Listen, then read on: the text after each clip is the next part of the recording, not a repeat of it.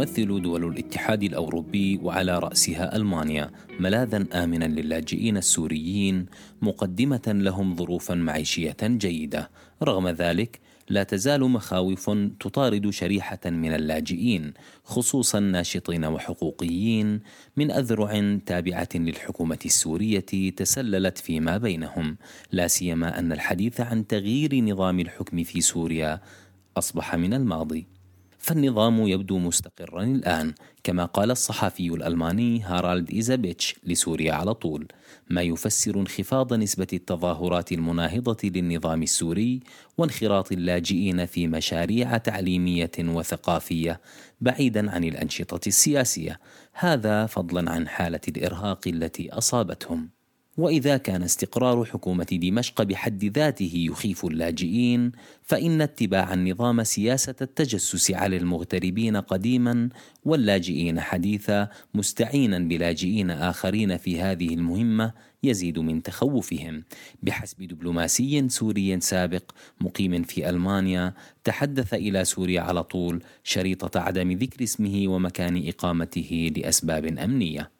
وكما أوضح الدبلوماسي الذي عمل في أكثر من بعثة دبلوماسية سورية فإن النظام يعتمد على المغتربين واللاجئين في تتبع معلومات أقرانهم ومعرفة من هو معه أو ضده.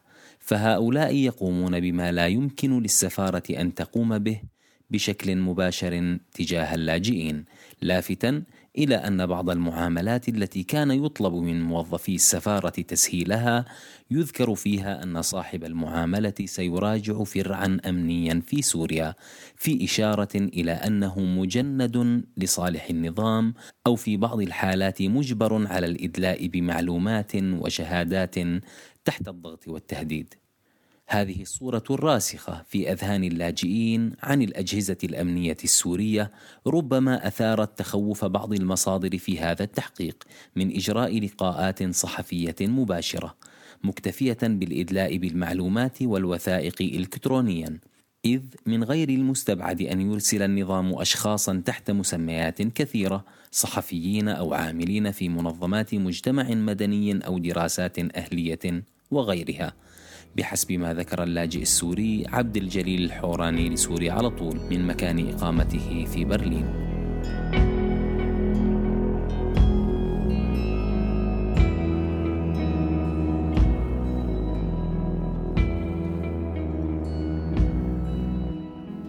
عبث قديم يتجدد مع أزمة اللجوء الأخيرة.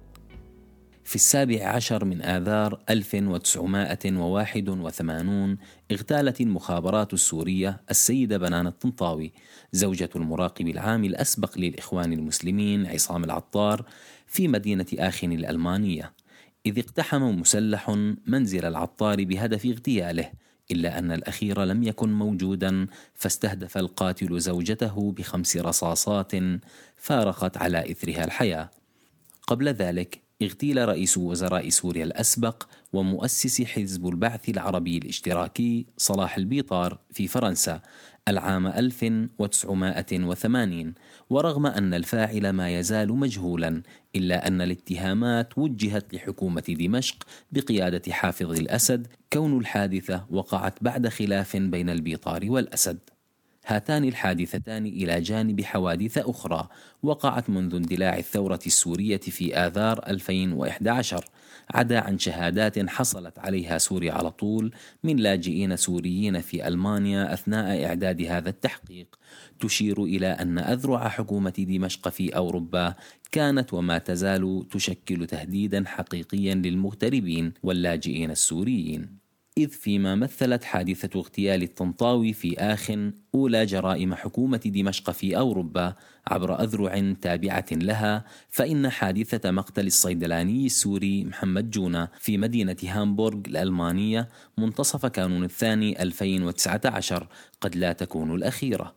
عدا عن كونها تصعد مخاوف اللاجئين الجدد إذ تفيد إحدى الروايات التي أوردتها وسائل إعلام ألمانية أن جون ربما قتل لكونه ناشطا معارضا للنظام السوري فيما لم تثبت رواية الشرطة الألمانية هذه الرواية إلى الآن.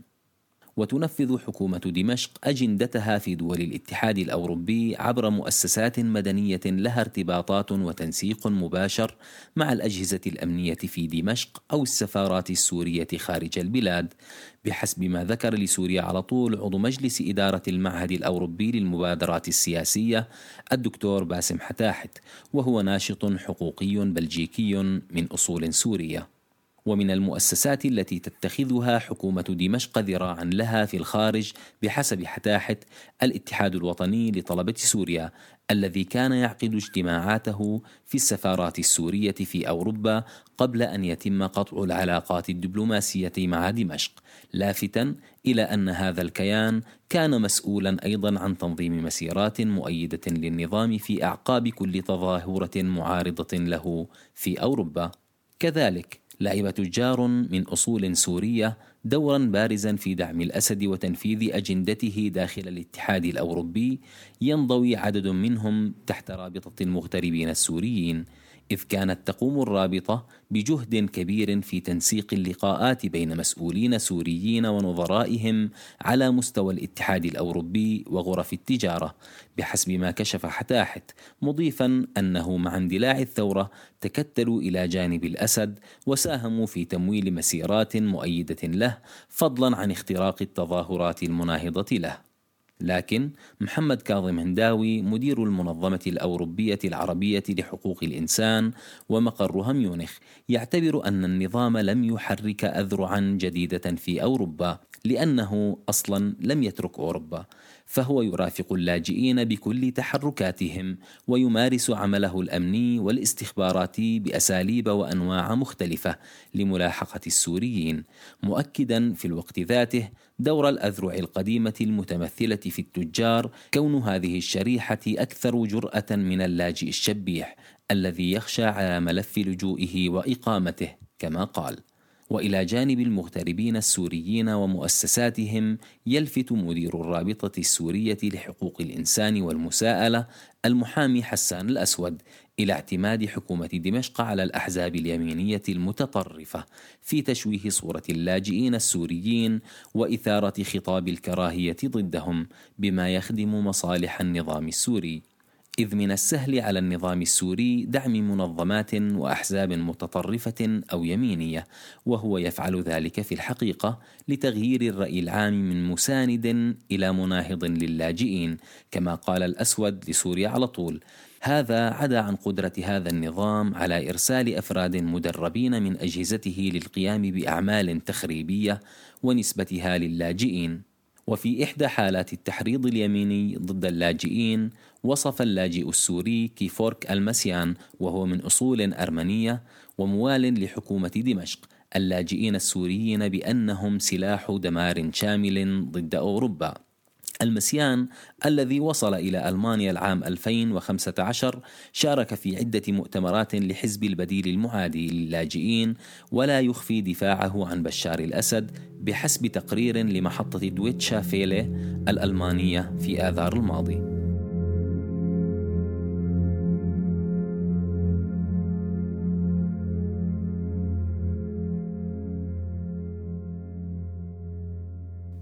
عيون دمشق في برلين.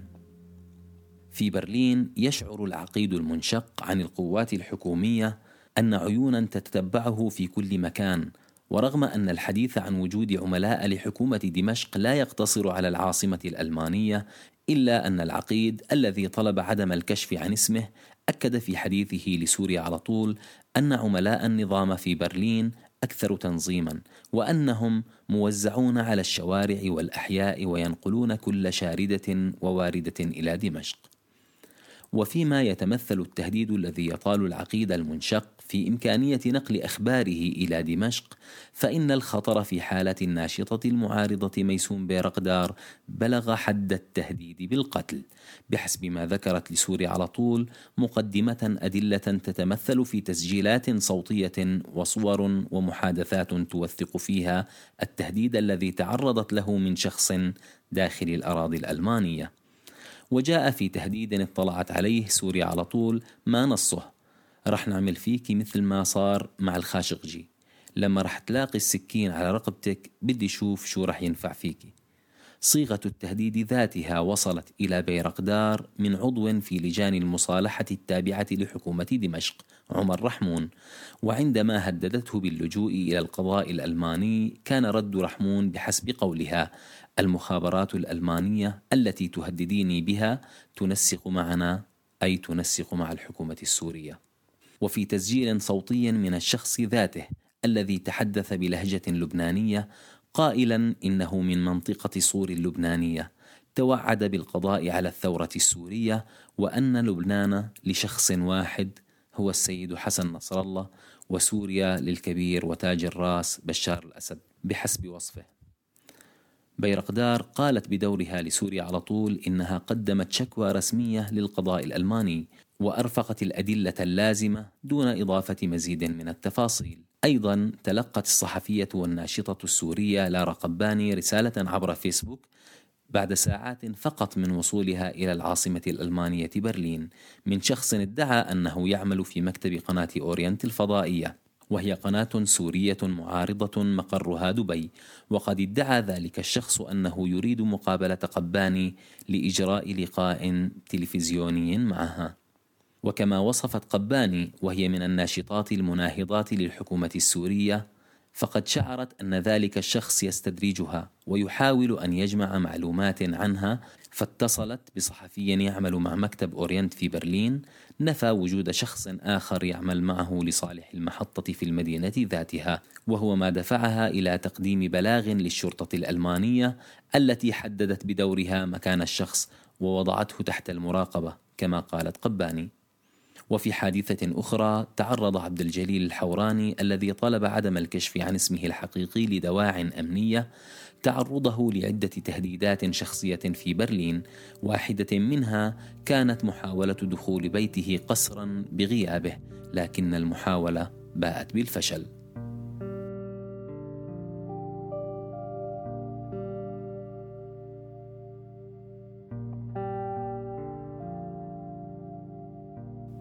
تهديد عابر للحدود.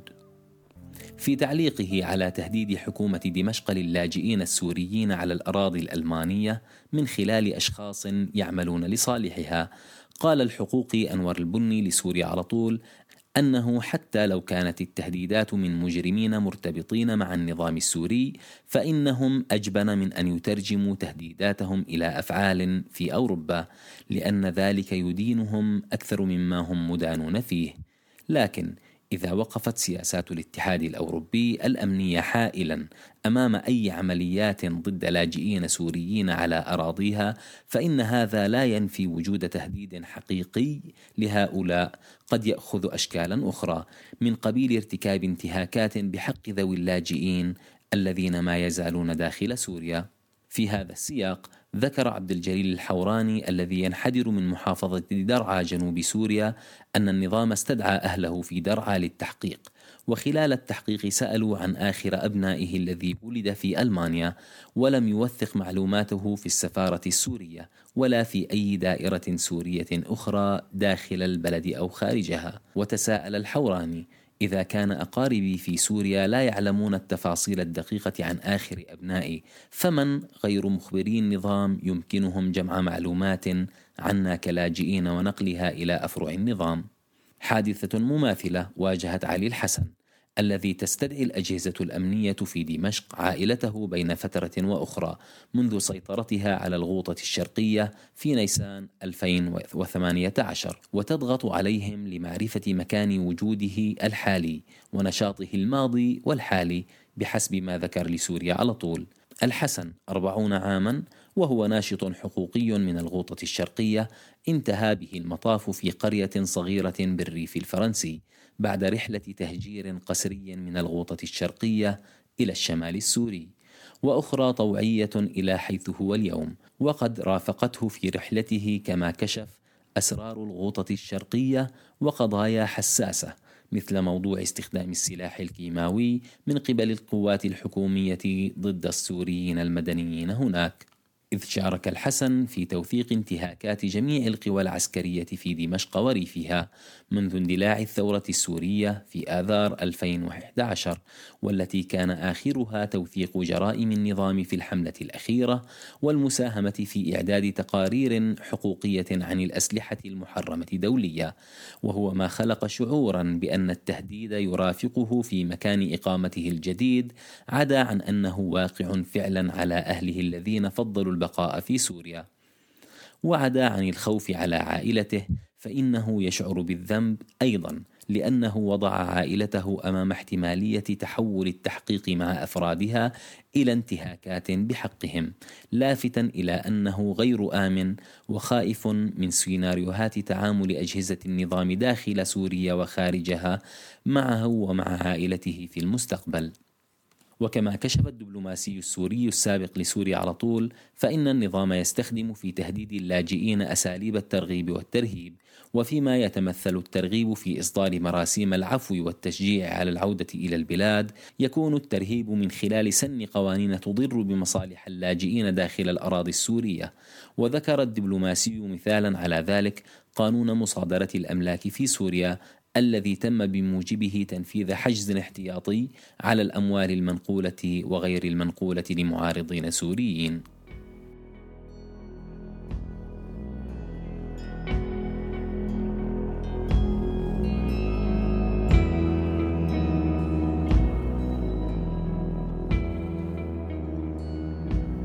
زوار دمشق. أثارت ألمانيا عبر حكومتها وإعلامها ملف زيارة لاجئين سوريين لبلادهم ورغم أن الحكومة لم تتهم زوار دمشق بموالاتهم للحكومة هناك أو ضلوعهم في العمل لصالحها على الأراضي الألمانية فإن وزير الداخلية الألماني هورست زيهوفر قدم اقتراحا في آب الماضي بسحب صفة اللجوء أو ترحيل لاجئين سوريين عادوا إلى بلادهم. ونقلت صحيفة بيلد أوزنتاغ تصريحا للوزير بأنه لا يمكن أن يدعي أي لاجئ سوري يذهب بانتظام إلى سوريا في عطلة أنه تعرض للاضطهاد وعلينا حرمان مثل هذا الشخص من وضعه كلاجئ. أكثر من ذلك من وجهة نظر لاجئين سوريين أن زيارة لاجئين يتمتعون بحق الحماية في ألمانيا إلى سوريا تمثل حالة غير طبيعية. عدا عن أن ذلك يمثل تهديدا للاجئين الفارين فعلا من اضطهاد القوات والأجهزة الأمنية السورية. إذ بحسب العقيد المنشق فإن كل شخص يزور دمشق ومن ثم يعود إلى أوروبا هو عين للنظام في ألمانيا سواء كان مجندا لهذه المهمة أو مجبرا عليها. ولفت إلى أن كل من يدخل دمشق يقدم معلومات عن جيرانه من اللاجئين في ألمانيا كونه بحسب وصفه مجبر على أن يتقيأ المعلومات غصبا عنه. ملاحقة المتورطين. بين فترة وأخرى ينشر لاجئون سوريون ومواقع إعلامية سورية معارضة صورا أو معلومات لأشخاص موالين لحكومة دمشق أو محسوبين على أجهزتها الأمنية. ومن ذلك ما نشره موقع زمان الوصل المعارض في أيار الماضي من معلومات عن شخص كان ضابط مخابرات سابق في سوريا وصل إلى ألمانيا في العام 1998 ويقيم حاليا بمدينة نوردهاين الألمانية. وتظهر في واحدة من الصور التي نشرها زمان الوصل إحدى سيارات المدعو ياسر التنجي في نوردهاين وقد غطت زجاجها الخلفي صورة للرئيس السوري بشار الأسد وشقيقه ماهر قائد الفرقة الرابعة. ورغم أن ذلك يؤكد وجود مؤيدين لحكومة دمشق ذوي خلفيات أمنية أحيانا إلا أنه لا يعد دليلا للملاحقة القانونية بشبهة ما يطلق عليه أذرع النظام في أوروبا. وبحسب رئيس المركز السوري للدراسات والأبحاث القانونية أنور البني فإنه رغم وجود أذرع للحكومة السورية في أوروبا ساهموا في إرسال تقارير للنظام سابقا أو لاحقا إلا أنه لا يمكن ملاحقتهم قضائيا ما لم تثبت الأدلة. أن تقارير هؤلاء كانت سببا في اعتقال أو ارتكاب جرائم ضد السوريين. وإذا توفرت الأدلة يمكننا ملاحقتهم في دول الاتحاد الأوروبي بحسب قوله. ولفت البني في حديث إلى سوريا على طول أن الحالات التي تعرضت لتهديدات من قبل الشبيحة وتم تقديم الشكاوي مع الأدلة للأمن الألماني تم التعامل معها بجدية مشيرا إلى اعتقال أشخاص على خلفية تهديدهم للناس أو تشبيحهم عليها. مع ذلك يبدو أن تحرك السلطات الألمانية كان أكثر وضوحا في ملاحقة مرتكبي جرائم الحرب إذ اعتقلت السلطات الألمانية في شباط الماضي ضابطين سابقين في المخابرات السورية فيما تم اعتقال شخص ثالث في فرنسا بتهمة ارتكاب جرائم حرب في سوريا. وساهم في تحريك ملف ملاحقة مرتكبي جرائم الحرب في سوريا الذين وصلوا إلى أراضي الاتحاد الأوروبي مجموعة من الناشطين الحقوقيين المناهضين للأسد. من أمثال المحامي أنور البني الذي كان له دور أيضا في إصدار مذكرات توقيف ألمانية فرنسية بحق عدد من رموز حكومة دمشق. منها مذكرة صدرت في تشرين الثاني 2018 بحق ثلاثة من ضباط المخابرات السورية. هم رئيس المخابرات الجوية جميل الحسن ومدير الأمن القومي علي مملوك ورئيس فرع التحقيق في المخابرات الجوية عبد السلام محمود.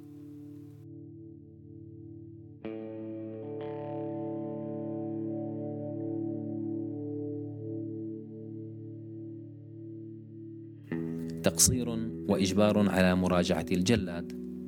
تتصدر ألمانيا قائمة الدول الأوروبية المستضيفة للاجئين السوريين إذ بلغ عددهم حتى نهاية العام 2018 بحسب مكتب الإحصاء الاتحادي في ألمانيا نحو 526 ألف لاجئ.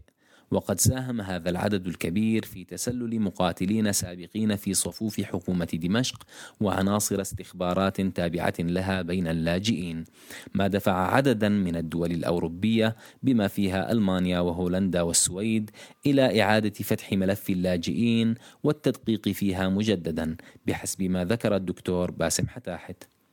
وفيما اعتبر مدير المنظمة الأوروبية العربية لحقوق الإنسان محمد كاظم هنداوي أن القضاء الألماني كان مقصرا في ملاحقة المجرمين والمتعاونين مع حكومة دمشق وهو التقصير الذي مثل أحد أسباب تسلل الشبيحة اللاجئين إلى أوروبا فإن المحامية الألمانية نهلة عثمان وهي من أصول سورية ومختصة في شؤون قانون الأجانب وشؤون العائلة عزت عدم تحرك الحكومة الألمانية تجاه المتهمين بالتجسس لصالح النظام إلى عدم توفر الأدلة الكافية وأوكل إلى عثمان عدة قضايا من معارضين سوريين في برلين يدعي أصحابها تعرضهم لتهديدات من أشخاص يعملون لصالح دمشق إلا أن واحدة من القضايا استوفت الأدلة والمعلومات وتمكنت عثمان من السير في الإجراءات القانونية المتبعة لإدانة المدعو عليه.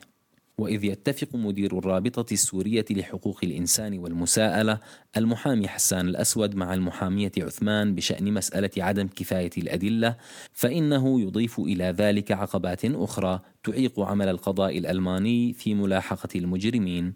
من ذلك خصوصا محدودية إمكانية وحدة جرائم الحرب وهي الجهة التنفيذية المختصة بالتحقيق في الجرائم المفترضة التي يتم التبليغ عنها، وأيضا عدم موافقة الأدلة للمعايير المتبعة في النظام القضائي الأوروبي، وقد حاولت سوريا على طول الحصول على تعليق رسمي من المكتب الإعلامي للمدعي العام الاتحادي في محكمة العدل الفيدرالية الألمانية، إلا أنها لم تتلقى ردا حتى إعداد هذا التقرير. ومع تشديده على أهمية دور المنظمات السورية العاملة في مجال ملاحقة مرتكبي جرائم الحرب، يعتقد المحامي الأسود أن المنظمات السورية ما تزال بحاجة إلى تأهيل أكبر للوصول إلى المستوى المطلوب، إذ لا توجد أي منظمة سورية يمكنها بناء ملف جنائي متكامل وفق معايير المحكمة الجنائية الدولية أو وفق معايير أي محكمة جنائية وطنية أوروبية حتى الآن. كذلك ما يؤخذ على الحكومة الألمانية تبنيها سياسات مشددة غير مبررة تجاه اللاجئين من حملة بطاقة الحماية المؤقتة بشكل أدى بطريقة غير مباشرة إلى تهديد اللاجئين السوريين بحسب ما ذكرت مصادر عدة لسوريا على طول. إذ رأى سعيد الحمصي وهو لاجئ سوري مقيم في مدينة كولن أن الحكومة الألمانية تتحمل مسؤولية بعض حوادث التجسس على اللاجئين السوريين في ألمانيا. كون معظم السوريين القادمين من دون وثائق سفر سورية رسمية أعطتهم الحكومة الألمانية إقامات مؤقتة لمدة سنة. ثم طلبت منهم مراجعة السفارة السورية في ألمانيا للحصول على وثائق سفر سورية منها. هذا الطلب بالنسبة لمناهضي حكومة دمشق هو إجبار على مراجعة الجلاد بوصف عمر الأحمد وهو لاجئ سوري يقيم في مدينة شتوتغارد الألمانية موضحا أنه منذ أن خرجت مدينتي في ريف حمص الشرقي عن سيطرة النظام وحتى وصولي إلى أوروبا مرورا بتركيا لا يعلم النظام أي معلومات عني فهل أذهب بنفسي لأعطيه تحديثا لمعلوماتي ومكان إقامتي في ألمانيا؟